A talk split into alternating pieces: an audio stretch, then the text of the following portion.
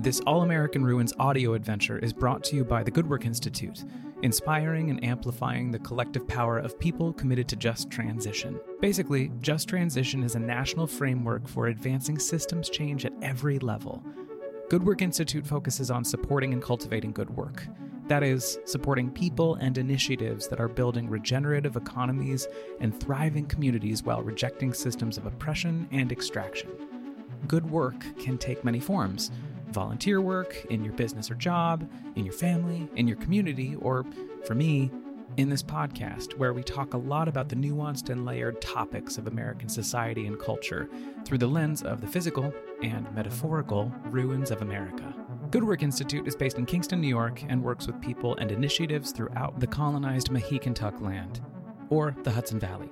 To learn more about the people at GWI and their programming, visit goodworkinstitute.org.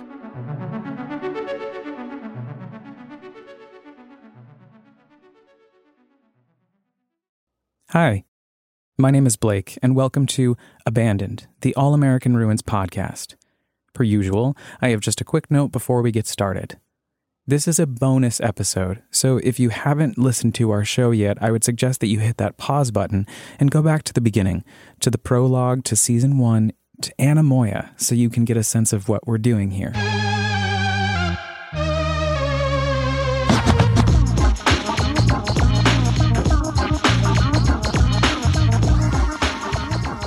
I'm not a firm believer in serendipity, though when it does happen, I can certainly feel the magic of it.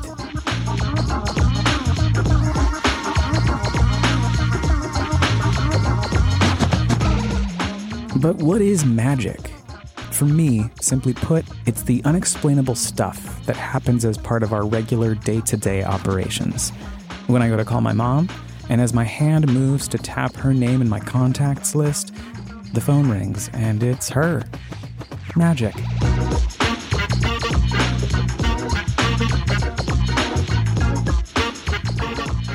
I'm going to share one of those magical stories with you now, though it's not exactly my own. I've been releasing various bonus episodes between now and September just to keep your abandoned RSS feed wet.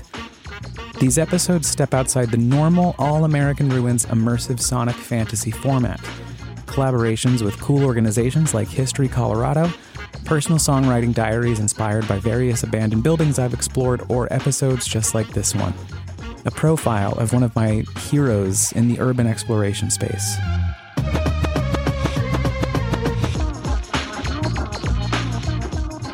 The magic part? Well, I didn't realize it until very recently, but for the last four years, this hero, one of the co founders of the Urbex juggernaut Atlas Obscura, has been my neighbor.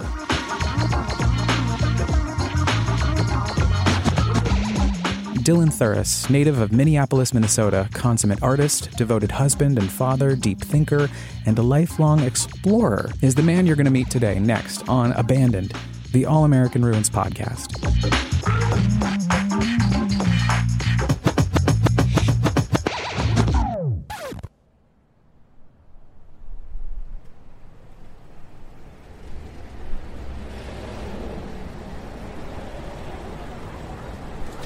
I'm sitting on a stoop on the oldest street corner in America, in Kingston, the original capital of New York, from 1777 to 1779, anyway, when Albany took the title. I'm chatting with a man I've never met before, Dylan Thuras. He's my neighbor. Well, sort of. Dylan lives two minutes down the road from me, which in the Hudson Valley is kind of unheard of. I'm a little bit nervous because Dylan, alongside Joshua Foer, is the creator behind one of my favorite digital spaces of all time.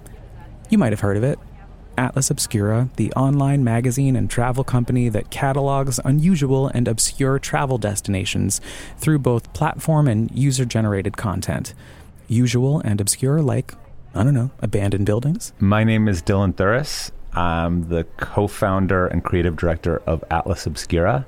Dylan and Josh are heroes to me, and not just because they made this thing that evolved into a real thing, but because they get it. They get what I'm doing with All American Ruins. I haven't met Josh, but Dylan and I have become acquainted, namely as neighbors.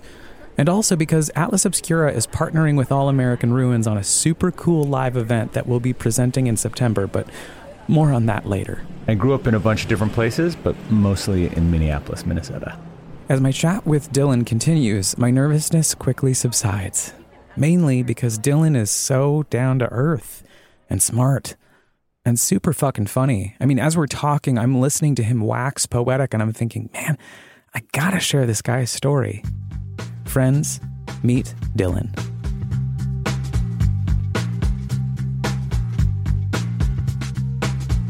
There are very clear aspects of my childhood and teen years. I don't know that I quite realized how much they were influencing what I ended up doing until I've looked back at it. But as a kid, that had a lot to do with travel with my parents, which was just road trips, driving around the Midwest for like hours and hours and hours and days and days at a time.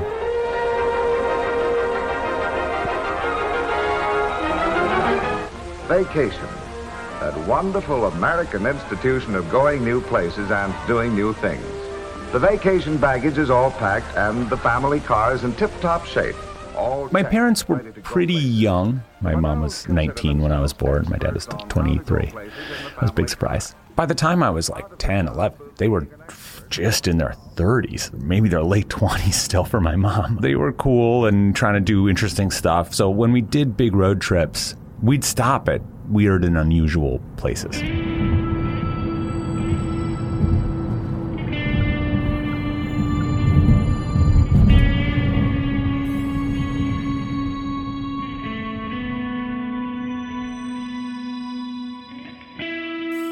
I mean, I think that's a part of a lot of people's classic road trip experience. We would do these trips to like Mount Rushmore and the more kind of like official stuff, but you'd stop at Wall Drug, which is like the famous roadside attraction nearby. You'd go to the Corn Palace in South Dakota, giant building covered in corn. It is what it sounds like.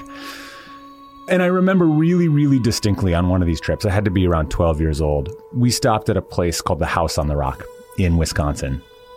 It's in the woods. It is unlike any place I have ever had ever been before, or to be honest, have ever been to since. It's a, it's a singular place in the world, and it takes hours and hours to get through. It has a giant carousel the center of it, the largest indoor carousel in the world, most diverse set of carousel animals. It has a, a, a sculpture of a squid fighting a whale the size of the Statue of Liberty inside the building. It has a giant collection of doll houses. It has one of the largest collections of automated musical machines and mechanisms. You know, you like put a quarter in and this whole room starts to like play a symphony. Except everything is like fallen into disrepair, so it's all atonal kind of terrifying. It's a incredible, very unusual, distinct place. For me as a 12-year-old, it just was like, what is this? This is like nothing I've ever seen before.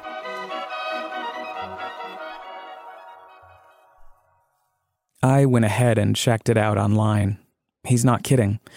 It's like nothing I've ever seen before either, and for the pop culture nerd in me, it was fun to read about. Like how in 1997, 10,000 Maniacs shot the music video to More Than This at the House on the Rock.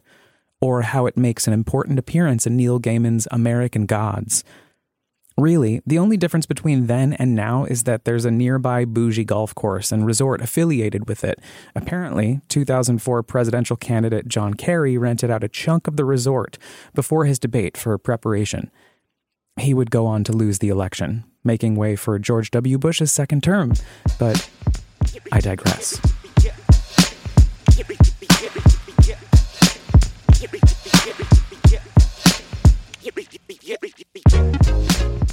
The origin of Dylan's eventual co founding of Atlas Obscura had both roots in his family life and with his friend group. As a teenager, I was a straight edge kid. I like dabbled very early when I was like 13 in drugs and alcohol, but my best friend immediately ended up in NA and we couldn't hang out if I was still doing any of that. So I was just like, okay, I'll stop. I just wanted to like hang out with the cool kids. And so I was like, oh, cool. Like, I'll stop all that. I could call myself straight edge, which made me sound more tough. But in fact, I just was good cover for actually, I, you know, I was, I could kind of feel that it was like, felt dangerous to me. As it turns out, Minneapolis was a hip hop safe haven in the early 90s when Dylan was in middle and high school.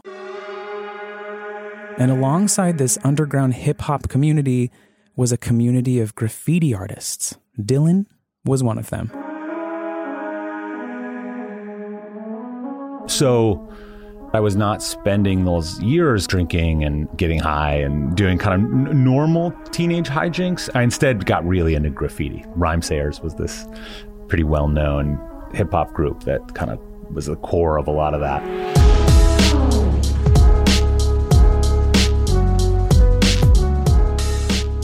So, in that period, being really into graffiti and starting to explore the city through that was really influential on me.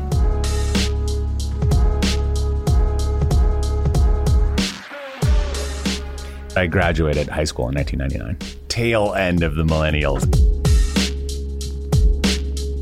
We grew up, we had computers in the house, but they were not very important to me. And I didn't get a computer until I like went off to college and like had to get one. And then I like also got an email account for the first time, you know, 2001 or, um, yeah, I did not grow up in a kind of highly technologically mediated world. We actually didn't own a TV either. When I was 13 or 14, we like had a TV finally and none of that was like a super central part of my experience growing up.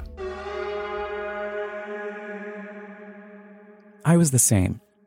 We didn't really get a TV until after my parents divorced in 2000 at the end of my sixth grade year.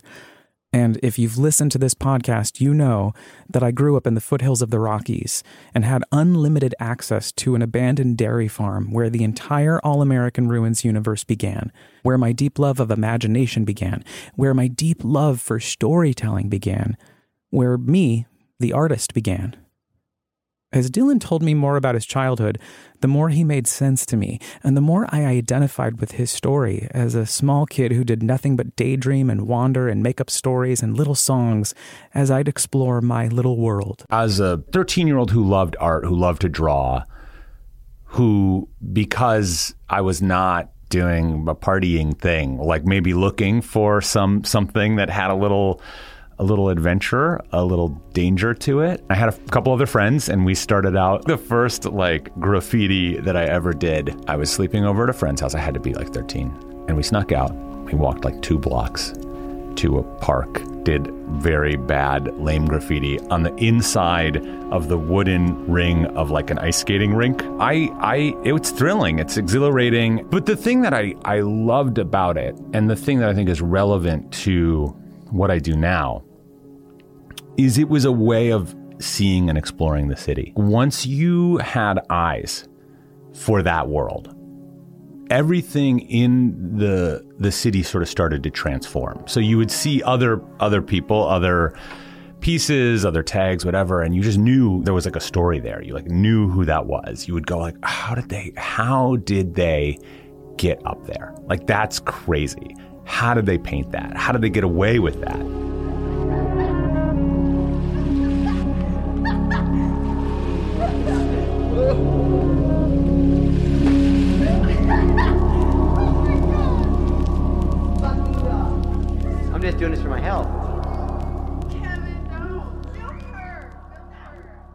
And and then it also just sort of by necessity forced you into these corners and cracks of the city that you just wouldn't go to otherwise. You were going out into the industrial district of the city and finding big old abandoned buildings and going in and painting there because that's like where everyone would go and paint. There's a building in particular and an experience in particular that was very important to me and central to my time uh, in Minneapolis. This abandoned flour mill called Gold Medal Flour. Mothers have been baking memories with gold medal for four generations. Gold medal's the flour that gives you a white thumb. Does more for your And it was huge. It was nine stories tall. The gold medal memory. It had once been like one of the biggest flour mills in the country, abandoned on the Mississippi. And it was this central place. People would just paint every floor covered in these like incredible pieces. And there was always this cat and mouse game going on where like how did you how could you get in? You know, they put a fence around and someone would immediately cut the fence and they put up plywood on the thing and someone would break the plywood and then eventually they really put up metal and then someone figured out, oh, actually, if you climb up this side of the building right here, not very far, jump and you grab that fire escape. It's it's a weighted one, so it pulls down, and then everyone like scampers up the fire escape. It like clangs up, and you like run into the building. Besides the incredible art inside of it, and all this history, you were just in this other world. There were these huge cutouts in a number of the floors, like giant holes in the floor, like ten feet across you knew not to walk. You, you had to kind of, you know, you kept your wits about you. You'd go up and up and up, and then you could get onto the roof. There was a whole half of a half the building was effectively inaccessible. Only the most like serious, crazy kids got over to that side of the building because it was like a true, like gonna fall on you ruin. But it was also where the giant gold medal flour sign was.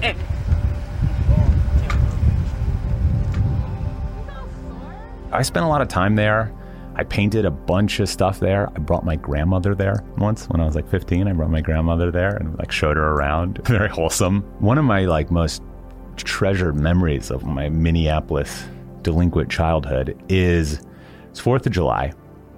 Fireworks are let off right by that building. There's a, a the Stone Arch Bridge, famous big old bridge. Everyone comes and gathers there and watches fireworks above the Mississippi.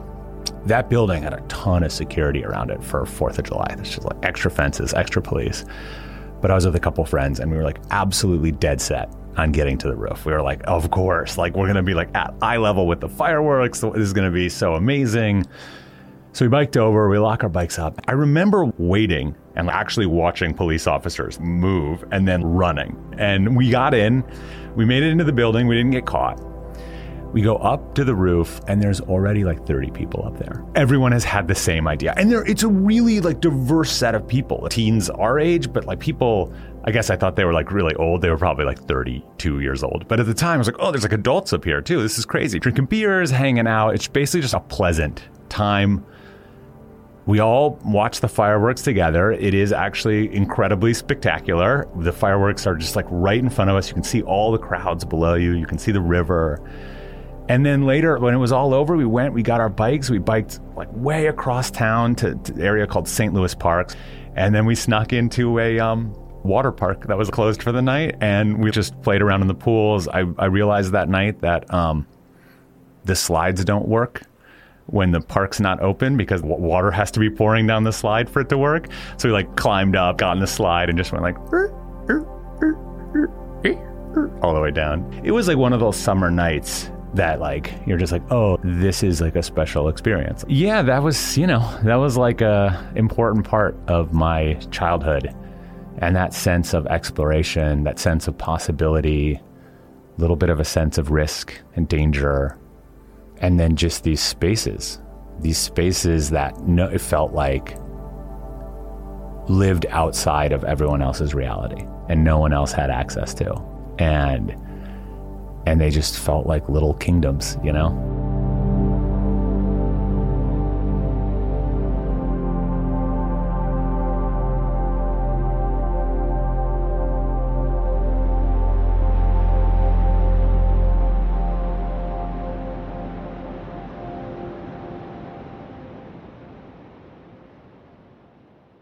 For about a week, I seriously considered renaming this podcast to Little Kingdoms but that would be artistic theft. Little kingdoms, that's exactly right. I've referred to them as my private sanctuaries, places that nobody else can see, places where, in our imagination, we can tell any story we want to, and in turn, create memories, real stories that become the very real mythology of our lives. Those stories we tell our grandkids when we're older, attempting to share the valuable resource that is the oral history of a lived experience. But they're also places that, as my homegirl Rebecca Solnit points out, become the unconscious of a city, its memory unknown, darkness, lost lands, and in this truly bring it to life, where reality can really, really set in. Now, we can all fall in love with our cities and towns and counties through the romantic lens of abandoned spaces, sure, but they also offer a unique underbelly look at the story of a place you fall in love with these spaces. You fall in love with your city, with the history of it. Um, you know, and of course, you know, you also see the, the the dark side of it because your fellow travelers are people who are homeless, who are itinerant, who are kind of pushed out into the edges, and so it's it's it just it is it is a fuller view in some ways of a place. Everything looks totally different.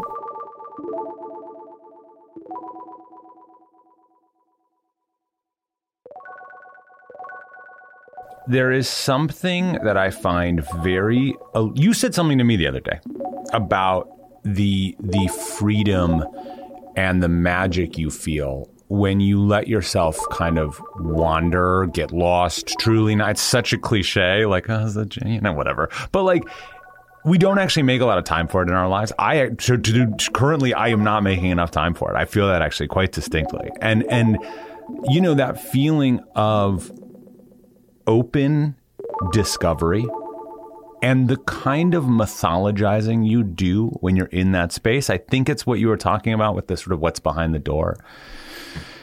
Not super long ago, I went on a walk. I was walking on the, the rail trail, and then I knew that there's this place. Iron Mountain is this kind of slightly sketchy, totally fascinating, like document storage space.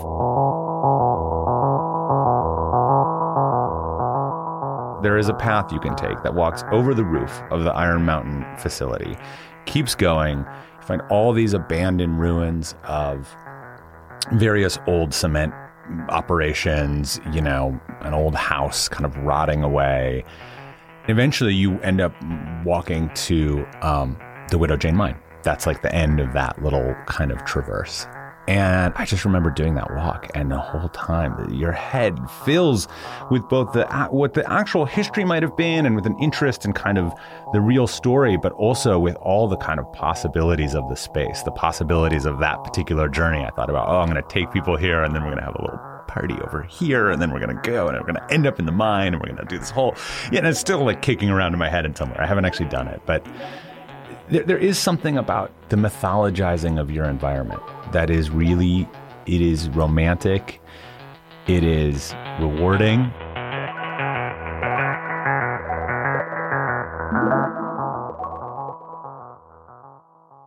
Something I've learned over the course of my time building All American Ruins is that oftentimes people give me that look when I try to explain why any given abandoned building is so interesting to me. This look that's like, oh wow, crazy. How kooky. What a kooky dude you are for exploring the raptured lake ruins of America. I get it. I, I get it. A lot of people don't get it. but when I discovered Atlas Obscura for the first time, I felt like I'd found my real community. Josh is my co founder of Atlas Obscura. There is this long tradition of covering the weird and unusual. Ripley's Believe It or Not, Guinness World Records, this kind of thing. And it is almost always done from the perspective of a normal, per, quote unquote, normal person looking down and kind of eh, saying, Oh, isn't this so weird? Isn't it so creepy? And in travel media, especially, anytime anything like this was covered, it was covered in what I and, and Josh found to be the most uninteresting possible way like, oh, somebody did this really wacky thing. They built this crazy, so zany, you know? And it's like, okay, such a boring reaction. Tell me about it. Tell me about the person. Tell me about why it exists. And don't tell me what to think about it. Just tell me about the thing. And and that was important. And because the site was built in a UGC user generated content model where people could submit stuff and write their own version of the story. And then we would fact check it and edit it. You know, we wanted to kind of get the balance of, of all of these things, but it just opened up a possibility for people to tell stories about places in a way that we didn't find existed at that moment. It's why we wanted to make it because it's the, these are the kinds of places that we both love to travel to and we just wanted to write about them in a way that dealt with them on their own terms. Abandoned places, medical museums, cemeteries, all of these things that are deeply fascinating and gave them the respect that they deserved.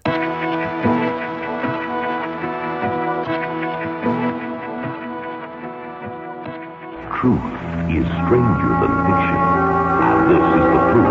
This is Ripley's. Believe it or not.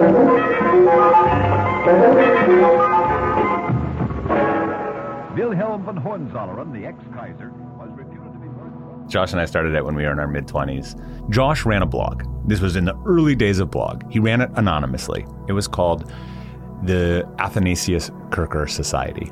It was based around this Jesuit priest from the 1700s who was like this crazy polymath, super wild, curious weirdo. He like lowered himself into a volcano to learn about volcanism.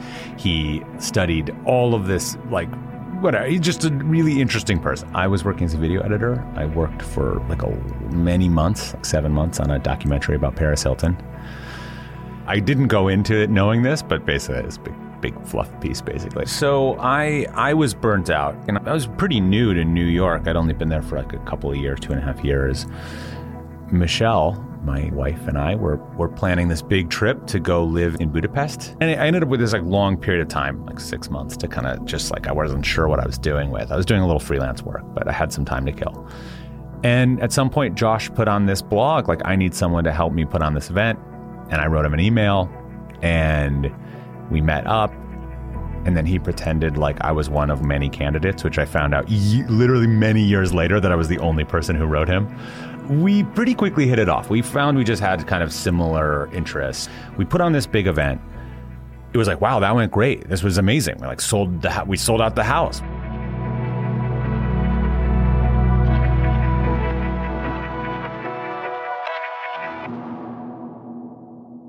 At this moment in time, this is like 2005 ish, 2006, 2007 the internet felt really different. It actually felt so exciting. I know it's going to be hard to believe, but most of the internet was at that point people's like weird blogs. It was their passion projects. You could just explore and explore and explore. And there was a kind of thrill at just seeing other people uh, explore their own curiosity and their own passion that was really infectious and really made you feel like, oh, wow, it's not entirely gone. There are still aspects of it. There's still ways in which it shows up on social networks like TikTok. There's still tons of creative people out there, but the overall ecosystem is so much more punishing and so much less delightful. Anyway, so we started talking because I was going on this big trip, started talking about travel, started talking about maybe making a resource for all of the kinds of things we were interested in. And, and that's where Atlas Obscura was born. And then from then to now, I don't know, we figured out to become a business. And like now I'm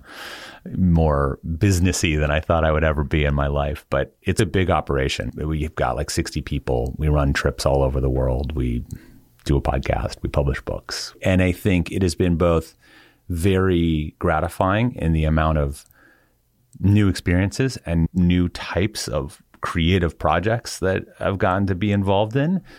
And I've also just had to learn a lot about the realities of trying to run a business, doing it completely on our own at first with zero money and everything had to be completely figured out. And I just remember those early years waking up in a just a cold sweat, being like, okay, we're not getting paid for like three weeks. What are we going to do? There was that period. And then we, you know, we also got lucky because I think we sort of came of age during a tech hype cycle. Um, so there was money around. And so we were able to get some money um, to help grow the business and sort of gone through various iterations of that. And that is a whole world unto itself. And here we are today. We started this thing really as an art project. We just wanted to find an audience. We just wanted to like be like, this is our lens. We want to share it. We think the world is so exciting. We think it's so interesting. We think it's so surprising. Come engage with it.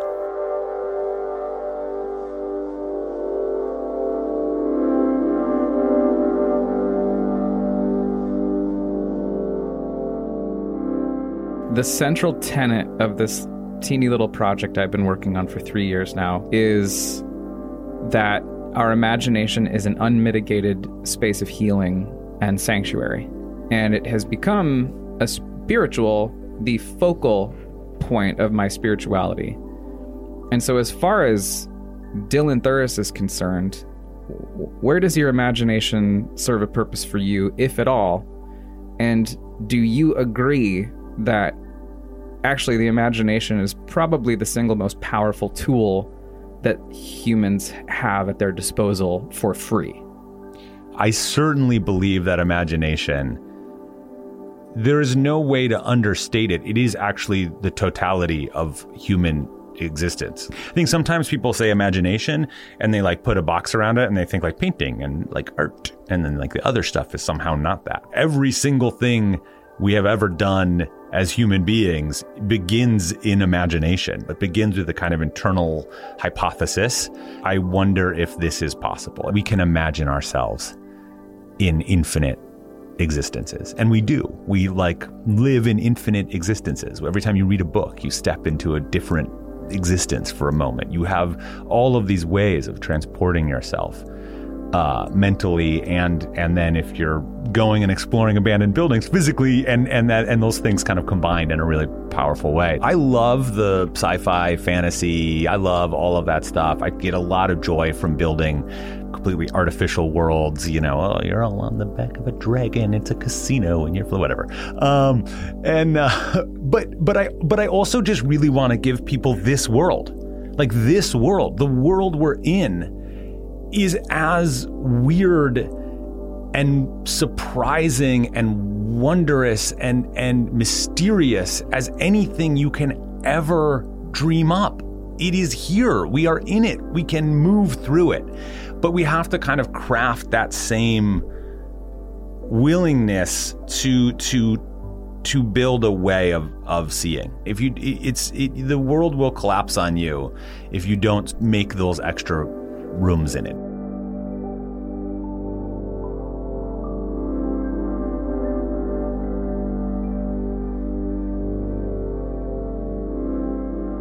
If you're just tuning in for the first time, then again, welcome to Abandoned, the All American Ruins podcast. The entire first season is available now, wherever you get your podcasts, and season two comes out this September. Oh, and speaking of September, remember when I said I'd tell you more about the exciting live event I'll be doing with Dylan then? Well, you heard it here first. For the first time, all American Ruins will be doing a live show in partnership with Hudsey, Atlas Obscura, and the Widow Jane Mine. We'll be producing a multimedia experience inside the mine on Saturday, September 23rd. I would love for you to join us. To learn more and purchase tickets, just head over to allamericanruins.com or follow me on Instagram at allamericanruins. Abandoned, the All American Ruins podcast is written, edited, produced, and hosted by me, Blake File with studio space courtesy of Radio Kingston, WKNY, AM 1490, FM 1079 in Kingston, New York. Special thanks to Ida Hakala, Jimmy Buff, and Manuel Blas for the resources and encouragement, Carrie Donahue and the faculty of the SUNY Stony Brook Audio Podcast Fellowship for the guidance and mentorship, and to Mr. Dylan Thuras for sharing your story with us. Thanks, man.